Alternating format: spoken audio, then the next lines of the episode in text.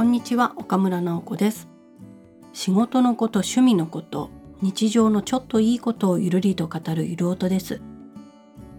今日も毎月恒例のコラボ企画大阪在住のサックス奏者林美希彦さんとのコラボをお送りします。今回は第2弾。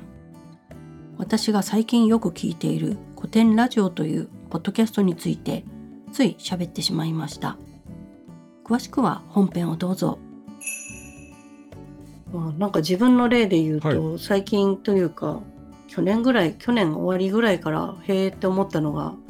一つ古典ラジオっていうところがあって、はい、3人ぐらいの方がいて1人はファシリテーター役の人で2人が歴史に詳しい普通になんかスタートアップ企業とかをやってる方なんですけれどもこの3人でその古典のもろもろについて自分たちが調べて面白かったこととかいろんな概要みたいなものをお伝えしていく番組っていうのがあって何で知ったかって言ったら多分 Spotify 大賞とかを1年前か2年前ぐらいに撮ったので名前を知って、はい、で一番組最初15分とか20分だったのがだんだん30分とか40分とかになって。そうなんです。カエサルとか一人の人を取り上げて何でしょう。それぞれ30分を10回シリーズでカエサル全部を知るとかカエサルの前後の歴史もなんか教えてくれるとかっていうやつなんですけど、うん、で話が普通の授業とは違ってそのスタートアップ界隈の事例とか、うん、事例っていうのかな。なんか使っている語句がなんかそれってコミュニケーションコストが低いよねとか なんかそれそういうことでグリップしていくんだねとかなんかそういう使い方が楽しくてあそういうことかってなんか今とその昔の古代とかをちょっとリンクさせた言い方で教えてくれるのが面白いのとあとはその本当に細かい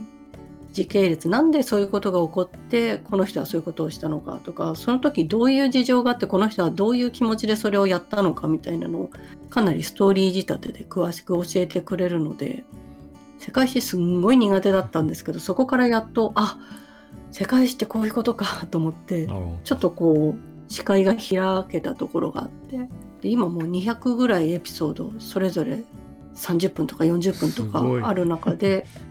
番外編とかもあって誰かゲスト呼んでお話聞いたりっていうのもあるんですけど、まあ、そこはちょっと飛ばしながらなんですがその正当なシリーズみたいなやつはお正月の間に結構全部聞き切った感じで追いついてまた分かんないとこもう一回ローマの話とか 始皇帝の話とか分かんないところはもう一回聞きに帰ってくみたいな。それこそ洗濯物畳む時とか洗い物する時とかはその時間に聞いてまた次のそういう単純作業の時に続き聞いたりとかっていうのでやったりしてますね。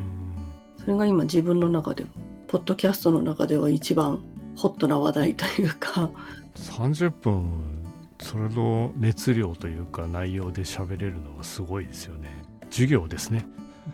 なんか収録はそう昼から夜までかかって台本も作って、うん、今回の台本は60ページとか120ページとか。でその前にもうその出演しているお二人以外にも多分チームがあってみんなで文献を読んでいて、うん、この人たちも20冊読みました50冊読みましたみたいな、うん、それをこうギュッとまとめて数時間一気に収録したのをこう分けて 配信をしてるらしいので。なんかすごい集中力だけどなんでそれが楽しいのかっていうのを本当にそういう世界史好きな人たちがお話しされてるので、うん、その楽しさが楽しいみたいなところがすごいあるかもしれないですね。うん、なんかそう知らないことが分かるって楽しいなと思って大体世界史は大体知らないことしかないので あじゃあこれは全部聞けると思って。知ってたらなんかいやそれ知ってるわってちょっとつまんなく思っちゃったりするかもしれないんですけど。織田信長を取り上げた時は武士って何とか守護地頭って何とか、うん、どうして今織田信長がこれをやったことがそんなにセンセーショナルなのかの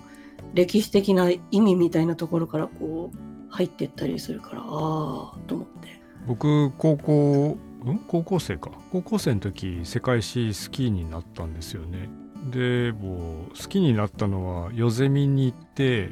ヨゼミで世界史の授業を取ってたんですけどそこの先生の教え方がすごい面白かったから好きになれたとは思っててあの学校の授業で世界史やる時ってヨーロッパとか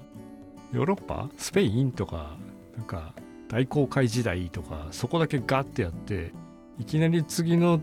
月になったら中国行っちゃったりしてまあヨーロッパのこと全部忘れるんですよね。学校の授業だと。期末テストが終わると。はい、なんですけどそのヨゼミでやってくれてた時はもうだから全てを同じ時代並行で全世界をやろうとうまいことしてくれるのでなんか横のつながりが頭に入りやすくってあこの時にこれ中国ではこっちがこうなっててとか アメリカ大陸の方はこういうことが起きていてとかなんか全てを同時進行うまいこと同時進行で覚えられたから楽しかったですね。なんかうちの旦那さんも同じことを言っていて、はい、1年浪人して大学に行ってるんですけどやっぱり浪人時代は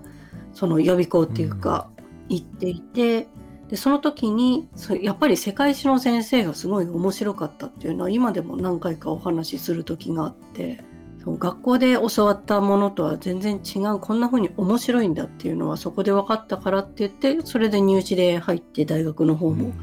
行ったらしいんですけれども、私は全然それが苦手すぎるから漢字で覚える方がいいと思って日本史を選択したりしてもう全然なんでしょう世界史に触れずに避けてきたから 今も分かんない状態で。でも教え方とか伝えられ方によって随分印象変わるんだなっていうのは、まあ、今のお話もそうだしその古典ラジオ聞いてみてもそうだし、うん、知識の掘り起こし方によって身につき方とか興味とか変わるんだなっていうのも実感したかもしれないですね。そこに日本を絡めていくとまた入ってき方も違うし日本だけで見てると、うんあんまり変化しないなみたいな また戦争起こってるなっていうその戦国時代だなってなるんですけどその時、はい、世界は何をしてたかみたいにこう捉えていくと面白かったなっていうのを思い出しました。なんかその古典ラジオだと第一次世界大戦っていうシリーズがあってやっぱり10回シリーズぐらいのすごいことになってるんですけど、うん。その第一次世界大戦が起こる前の何十年か前ぐらいからその世界の関係とか王様がとか王朝がとか政府がとかやっていったら何でしょうね。誰も戦争を起こしたくなかったのに起こっちゃった感がすごい虚しさが広がるじゃないですけど、聞いて情報を整理したら誰もやりたくなかったことで大変なことになっちゃったんだなっていうのがすごいよく分かったりして。でもそれは今でもあり得るんだと思うとちょっと怖かったりもするし。だ学ぶだけじゃなくってじゃあ今だったらどうかなとか普遍的なことと普遍的じゃないこととかをこう分けて考えたりするのも視点としてはすごい役に立ってる気がします。うん、うん、聞いてるとそうかって。結構面白いからそれは何度聞いても多分前回分かんなかったことを聞いてわかるとか。そうですよね。最初は聞き流してたけれどあこういうことかってもう一回戻るものでもありますよね。なんか後々のシリーズでそこにも引っかかってくる違うテーマでやったりしたのを聞いてるとあの時のあの話がここにつながってくるんですみたいな「はあ」って言って。あそっか全部つながってんだねと思ってそうそれはハマってます。ね、うん、そこまでの対策何もないな、うん。そう5分10分が今私多分物足りなくなっちゃってんだと思います。うん、なできれば長く聞いてたいしラジオもそれこそ伊集院さんの深夜のバカ力みたいなやつも2時間2時間あると2時間と思って たくさん聞けるって思うしあとはなんだろう岡田敏夫さんとかもやっぱり2時間とかってあ2時間聞けると思って、うん、そうなんですよね。だから自分は3分とか5分とかで やってるんですけど聞く方からしたらちょっと長い方が嬉しいかなって思っちゃったり。そうなんですよね。そこ本当に永遠の課題ですよね。何分がいいのかこの内容に対してっていう、まあ、一人喋りのものは雑談なのでよほど専門性がない限りはやっぱり10分が限界なところもあるだろうし、うん。2人以上ね人数が増えてくるとまあ15分20分はあってもいいかなとかなりますけどね。そうですね。聞く時間と作る時間、うん。やりたいけど本当にそこは自分の力の部分というか、うん。実力のところもあるからなかなか難しいです、まあ、でも最初の頃よりは自分の向き不向きは見えてきてその分はすっきりしたのかなという気はします。興味がないなぁと思う話も語り口とか切り口とか変わるとこんなに面白くなるんだというのは古典ラジオから学んだことです。情報を伝える側としても受け取る側としてもまだまだ諦めたらいかんなと思いました。特にこの頃は受け取る方の楽しさに目覚めてる気がします。今回のコラボは林さんのチャンネルでも配信されていますのでぜひ合わせて聞いてみてください。概要欄にリンクも貼っておきます。というわけで皆さんにもいいことがありますように。